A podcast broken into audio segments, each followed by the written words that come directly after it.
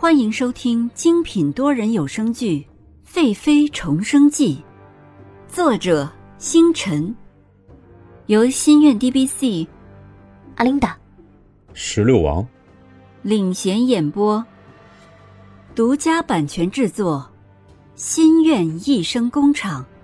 欢迎您订阅收听。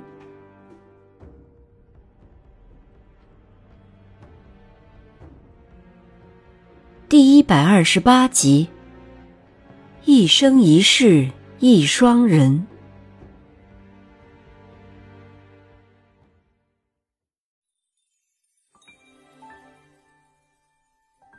四日后，洛轩城启程去打开心结。临行前的一夜，尹宁鹤把假死药的事情，还有自己的母亲和太后之间的关系告诉了他。也将太后告诉自己的话转告了他。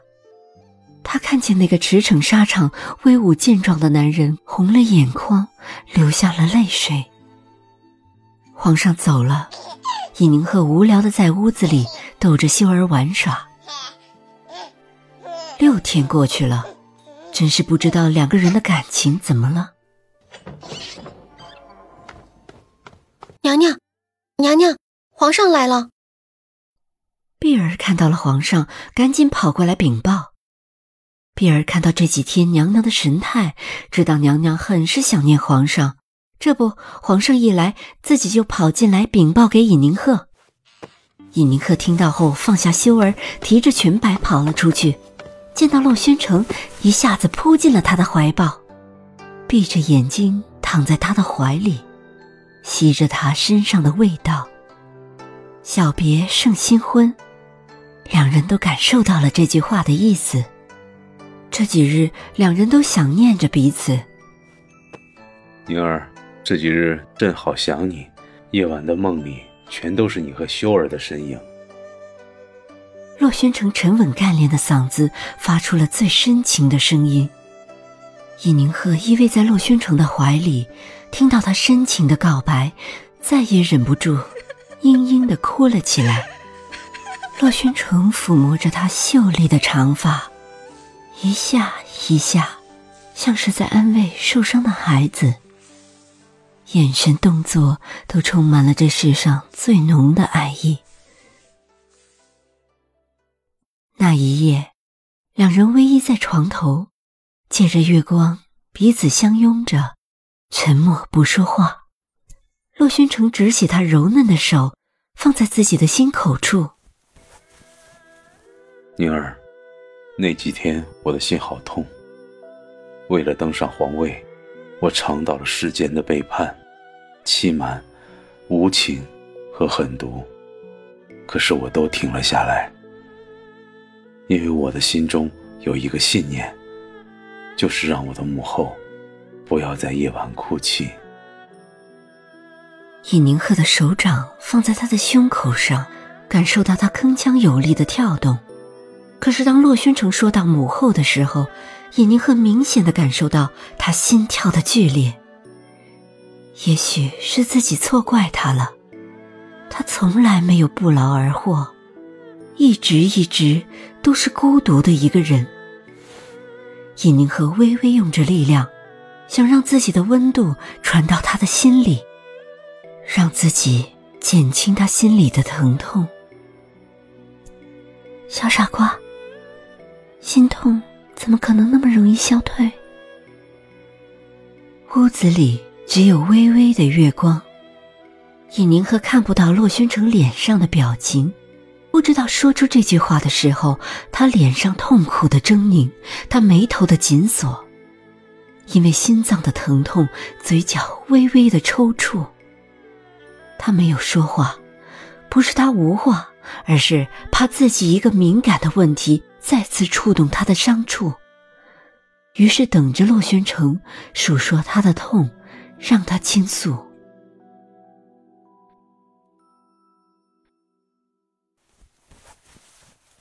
宁儿，第一天我没有见到母后，冰天雪地，我快马加鞭赶到，心里很是紧张，准备了好多话要说。进了寺庙。我见到母后正在挑水，我下马，快步走到她身边，想要接过她肩上的扁担。可是宁儿，母后一回身看到是我，摔下扁担走回屋子。她看到我，一点儿都没有感觉到惊喜，眼中充满了厌弃。一桶水全部洒在我的裙摆上，我就站在那里，他的房前。任由冬日的严寒冻僵我的衣服，冷却我的心。我就那样站了一个晚上。我折磨自己，想要让他心疼。可是直到我冻僵在雪地中，黄公公将我扶进屋中，他都没有再看我一眼。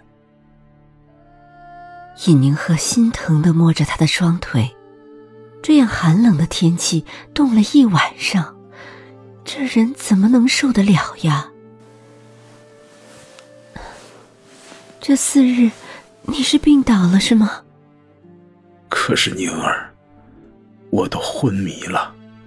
想到母后，我为什么还是会心疼？夜色里，洛宣城泪滴垂下。滴答在柔软的床铺上，没有发出一丝的声响，无声无息的进入床铺。你怎么可以这么折磨自己？你倒下了，我和秀儿怎么办？你怎么？尹宁鹤哭腔的责备道。说完，端起身子去解开他的靴子。洛宣城任由尹宁鹤的动作，赶紧收住眼角肆意的泪水，心里面温暖了一些。除了母后，自己的身边还有心疼自己的人。看着眼前娇贵的美人儿，慌乱的褪下自己的鞋子，伸出手抚平她因为慌乱而乱了的头发，眼角露出了笑意。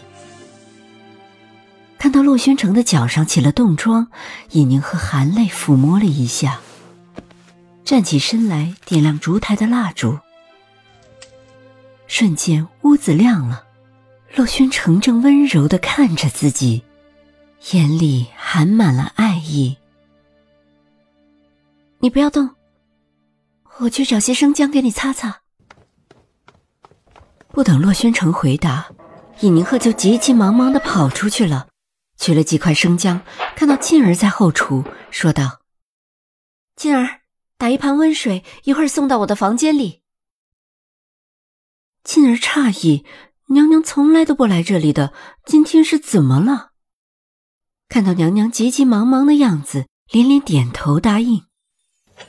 尹宁鹤拿着生姜进来了，见陆宣城还是保持原样坐在那里，笑着走了过去。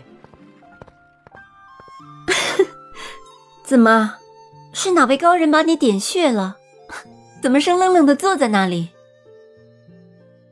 洛宣城心酸的说道：“我在等你，我怕我一动，发现这些都是梦境。”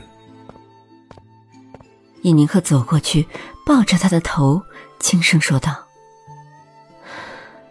你的人生中，不会再有梦境了。”